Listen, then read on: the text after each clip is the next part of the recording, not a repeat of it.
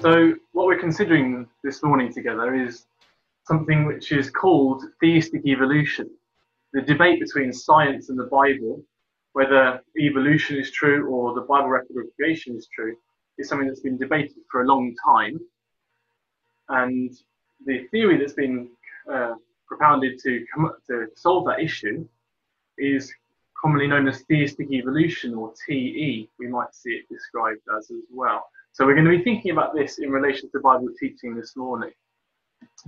So it's defined by Wikipedia um, as those views which regard religious teachings about God as compatible with modern scientific understanding about biological evolution.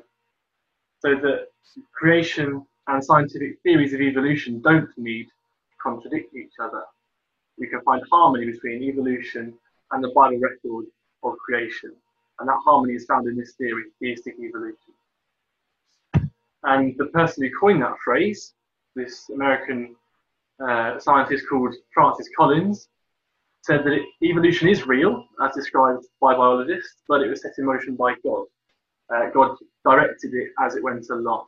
So that might have been injecting extra genes into the gene pool, something like that, which uh, enabled things to turn out in the end as God wanted them to.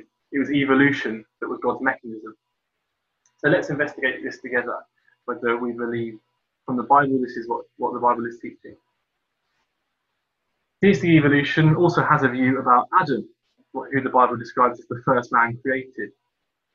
Um, if theistic evolutionists believe in Adam at all, which some of them do, some of them don't, they say that when God made man in his own image, which is describing the creation of Adam, what he did was to stamp his own likeness onto one of the many hominids which appeared to have been living at the time.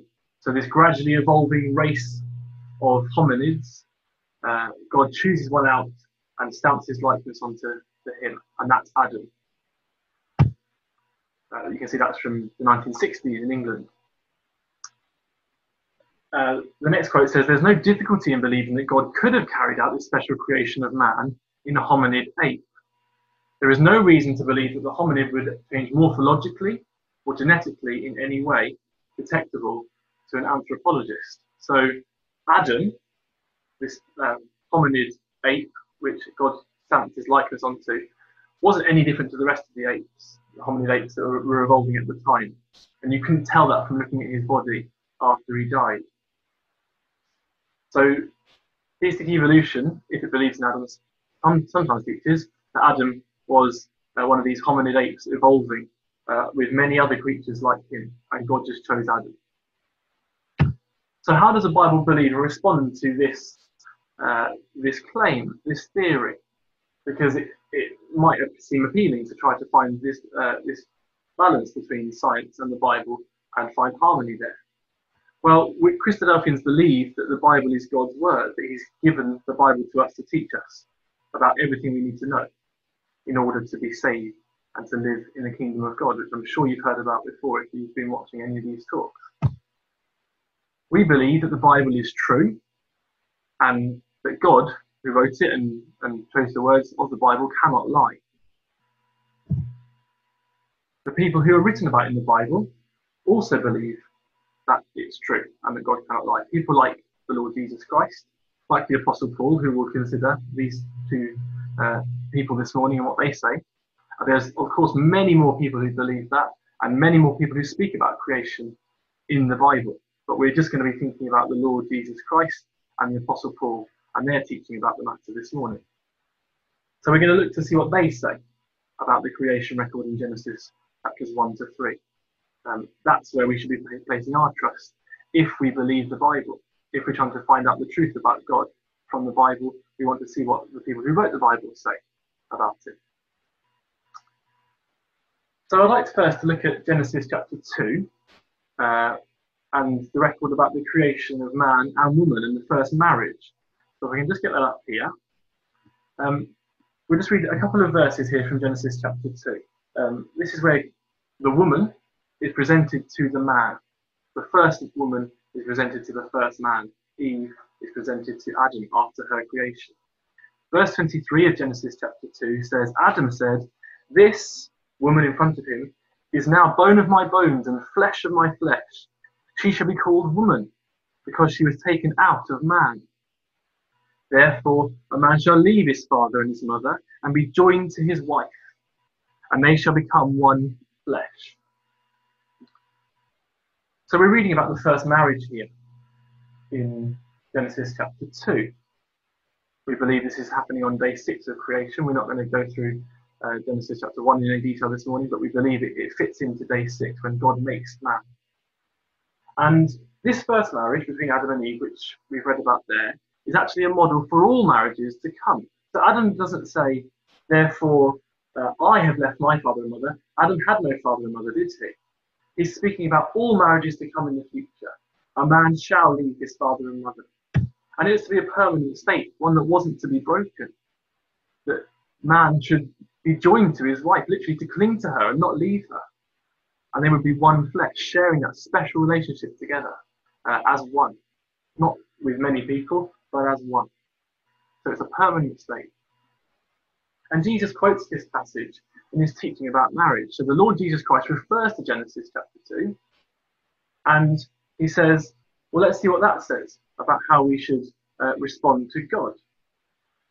So if I can just get Genesis, uh, Jesus teaching Matthew 19 up, we'll have a look at that together. Matthew chapter 19 and verse 4. Jesus is answering a question here about divorce. Is it okay to just divorce your wife for any old reason? And he says to the people who ask him the question in verse 4 Have you not read that he who made them at the beginning made them male and female? That's quoting from Genesis chapter 1. Jesus is referring to the creation record of Genesis 1. You read that, he says. You know what it says.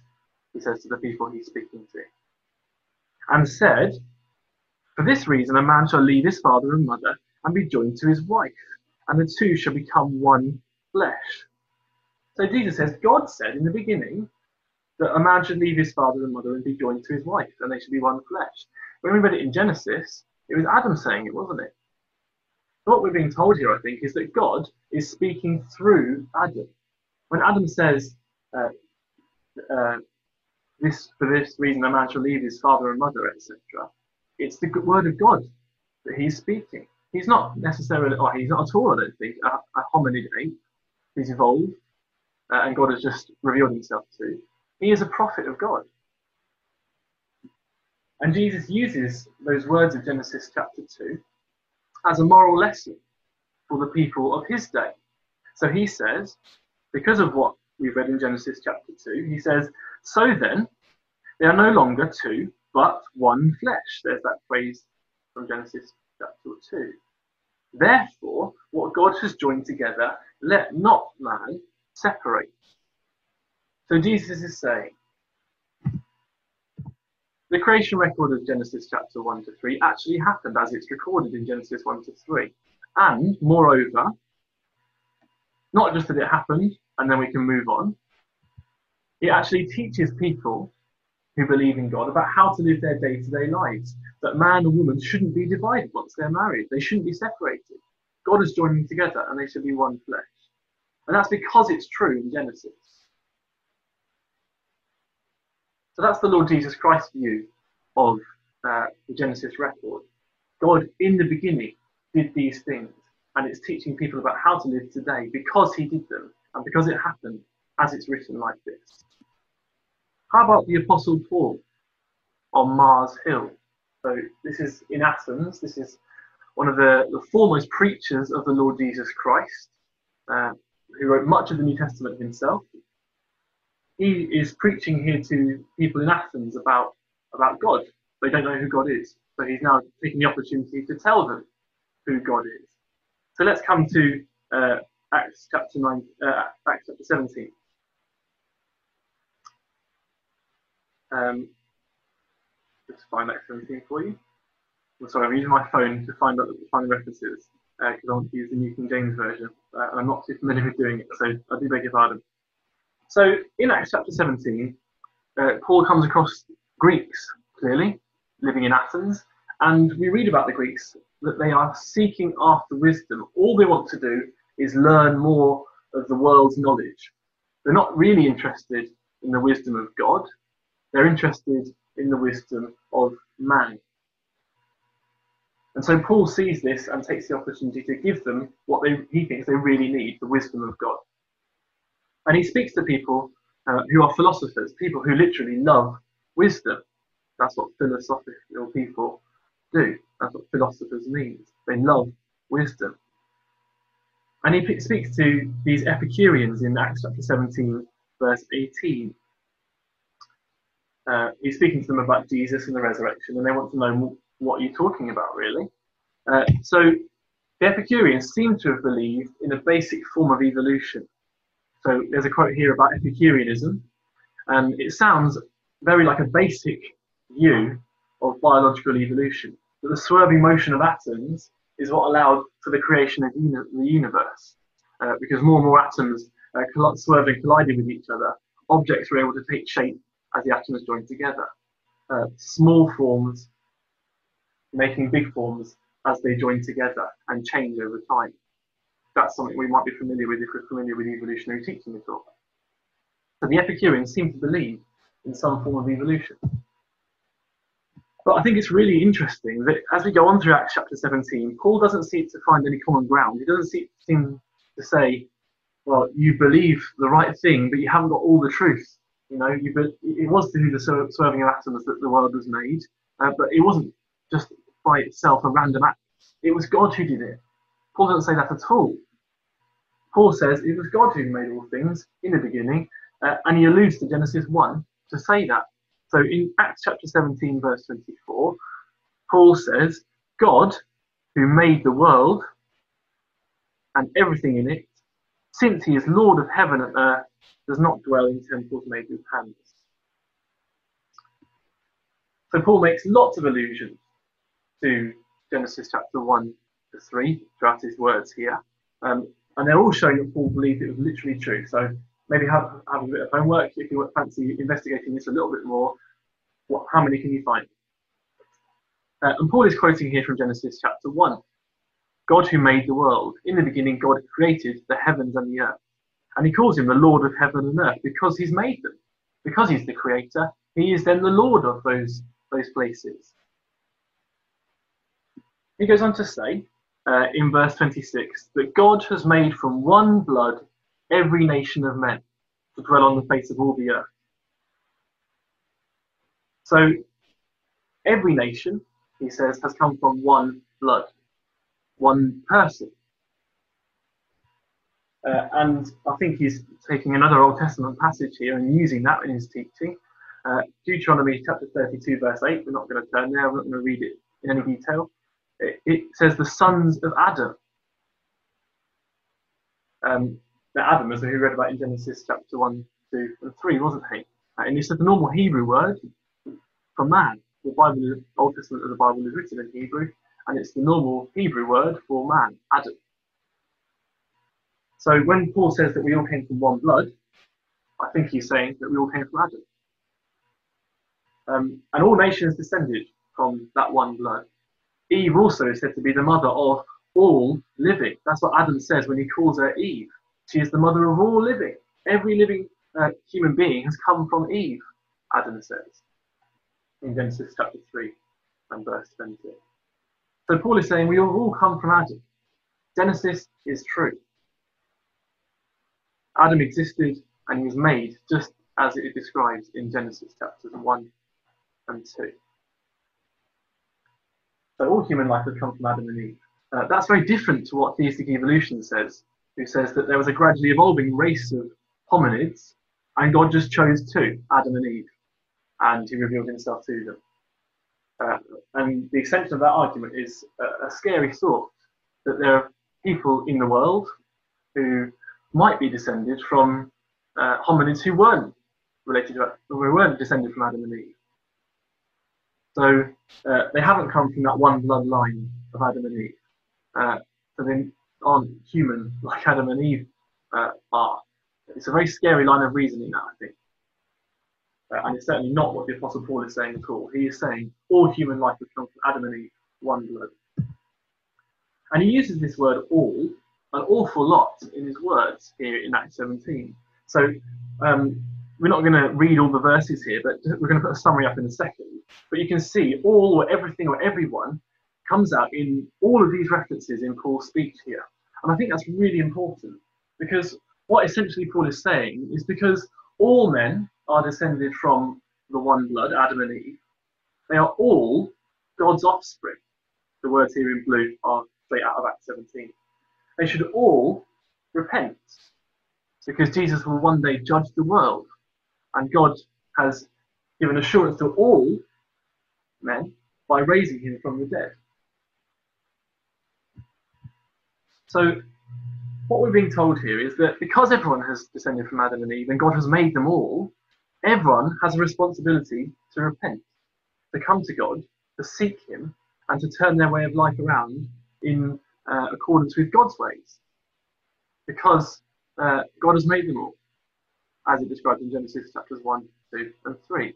And he's given assurance, he's given faith, he's given the proof of that to all people because he's raised the Lord Jesus Christ from the dead.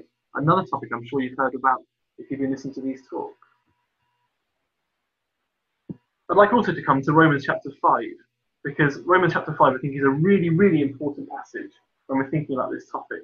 It deals with our salvation and how uh, we are all related to the Lord Jesus Christ because uh, he is undoing the work of Adam. So in Romans chapter 5 and verse 12, we read, Therefore, just as through one man sin entered into the world, and death through sin, and thus death spread to all men because all sinned, it's describing here the fall of Genesis chapter 3 when Adam and Eve sinned. That one man's sin, Adam, led death uh, to spread to all men who are related to Adam. And I think that's a really important point in Romans 5, verse 12. Death is there after Adam's sin. The record of creation in Genesis 1 and 2 uh, has no reference to death at all. It wasn't something that was present in the world before Adam's sin. But theistic evolution will say, well, that's how man came to be in the state he was when God revealed himself to him. Death is a driving force behind that evolutionary uh, cycle, isn't it? That the weakest uh, gene, weaker genes in the gene pool have to be eradicated, and that has to happen through death. So death isn't a punishment like it was for Adam uh, because of his sin. It was a reward for having, uh, or it's a way of getting rid of the, the bad genes in the gene pool. Again, that's totally not what Romans 5 is saying at all, is it? And it's saying that we all die because of that. We all die because we're all related to Adam. Um, down in verse 18, we carry on. It says, Therefore, as through one man's offence, that's Adam's sin again, judgment came to all men, resulting in condemnation, even so through one man's righteous act, the Lord Jesus Christ's death and his resurrection, the free gift came to all men, resulting in justification of life. So here's the sort of conclusion of the matter. It says, For as by one man's disobedience many were made sinners, because we're all related to Adam, we all sin and we all die. So by also one man's obedience, many will be made righteous. The Lord Jesus Christ's death and resurrection has the power to change that effect, to remove death if we believe in him. We can be made righteous like the Lord Jesus Christ. So, in his teaching about God and about how we can come to God and have our sins forgiven, that's in Romans chapter 5, Paul is saying the record of uh, creation record in Genesis chapters 1, 2, and 3 actually happened as it is recorded, and that those chapters teach that God made all things so that those seeking him should repent because those record, that record is true. Adam was the literal man in the beginning who let death into the world because of his sin, and we have to repent and change our way of life to fit in with God's ways because we too sin. And that can, uh, if we do that, can lead us to a state where we won't die anymore. So, how does that happen then? Come over, please, to 1 Corinthians chapter 15. This is an absolutely beautiful chapter about the resurrection, how life can come from the dead. And I'd just like to take a couple of verses here to finish. So in 1 Corinthians 15, Paul again is teaching us how we can have eternal life in the kingdom of God. How when the Lord Jesus Christ returns, the dead will be raised up. Those who are dead uh, will come to life again, and if they are faithful, they will live in the kingdom of God. So it says in this way, and it refers back to creation again, to Genesis, as the basis for this massively important, crucial doctrine about salvation. It says, But now Christ is risen from the dead and has become the first fruits of all those who have fallen asleep. For since by man came death, by man also came the resurrection of the dead. Again, that's what we saw with Romans 5, wasn't it? Adam's sin led death into the world. By man came death. But by the uh, man came also the resurrection of the dead. The Lord Jesus Christ has uh, opened the possibility now for all those who believe in him to be raised from the dead. As in Adam, all die, even so in Christ shall all be made alive. So if we are in Christ, some more on that in just a moment, then we can be made alive in the kingdom of God. We can be changed from being like Adam to being like the Lord Jesus Christ. This is treating the Genesis record as literally true and the basis for the hope of the future in the kingdom of God. So it's written, the first man, Adam, became a living being. Quote from Genesis uh, chapter 2. And he calls him the first man. That's really important, isn't it? He wasn't part of the gradually evolving race. He was the first man, this passage teaches us. And he goes on to, to explain that. The last Adam, this is the Lord Jesus Christ now, became a life giving spirit. Not just that he lived himself, but he had the ability to grant life to others, eternal life. The first man was of the earth, made of dust. Again, alluding to Genesis chapter 2, where God took dust and made Adam out of the dust of the ground. The second man, the Lord Jesus Christ, is the Lord from heaven. And here's the wonderful hope that we have. As we have borne the image of the man of dust, our bodies die and decay and we go back to the ground from whence we came. That's what life is like for us. But here's the hope. We shall also bear the image of the heavenly man. We can be made like the Lord Jesus Christ. So, in his teaching about the resurrection, Paul is saying the creation record in Genesis chapters 1, 2, and 3, as we've seen, all actually happened as it's recorded. Genesis chapters 1, 2, and 3 teach about Adam's sin and the effects of that sin needing to be undone by the Lord Jesus Christ, because that record is true in Genesis. And we've seen the wonderful hope that is extended to those who believe uh, to be raised from the dead and to share the image, to be made like the Lord Jesus Christ and live in that kingdom which will be here soon, we believe, on earth forever. What a wonderful hope that is. Creationism truly does give hope for the future. So uh, I'd like to um, invite you to keep on reading your Bible. Uh, that's where we find the truth about God and the message of salvation. To think about what we've thought about this morning a little bit more. Um, think about how God has used the record of Genesis throughout the rest of the Bible in order to teach us the truth about what happened in the past and just as importantly, if not more importantly, what will happen in the future in the kingdom of God. We've seen the impact of that in our last couple of quotes there at the end. So thank you for your time. I hope that's been helpful, and please keep on reading uh, your Bible to help you find the truth about these things. If you need some help, Christadelphians around the world would love to give you a, give you a hand in uh, searching out these things together. And as you can see from our last slide in just a moment, there'll be some links which you can follow to help you do that. So we pray for God's blessing upon you. Thank you very much.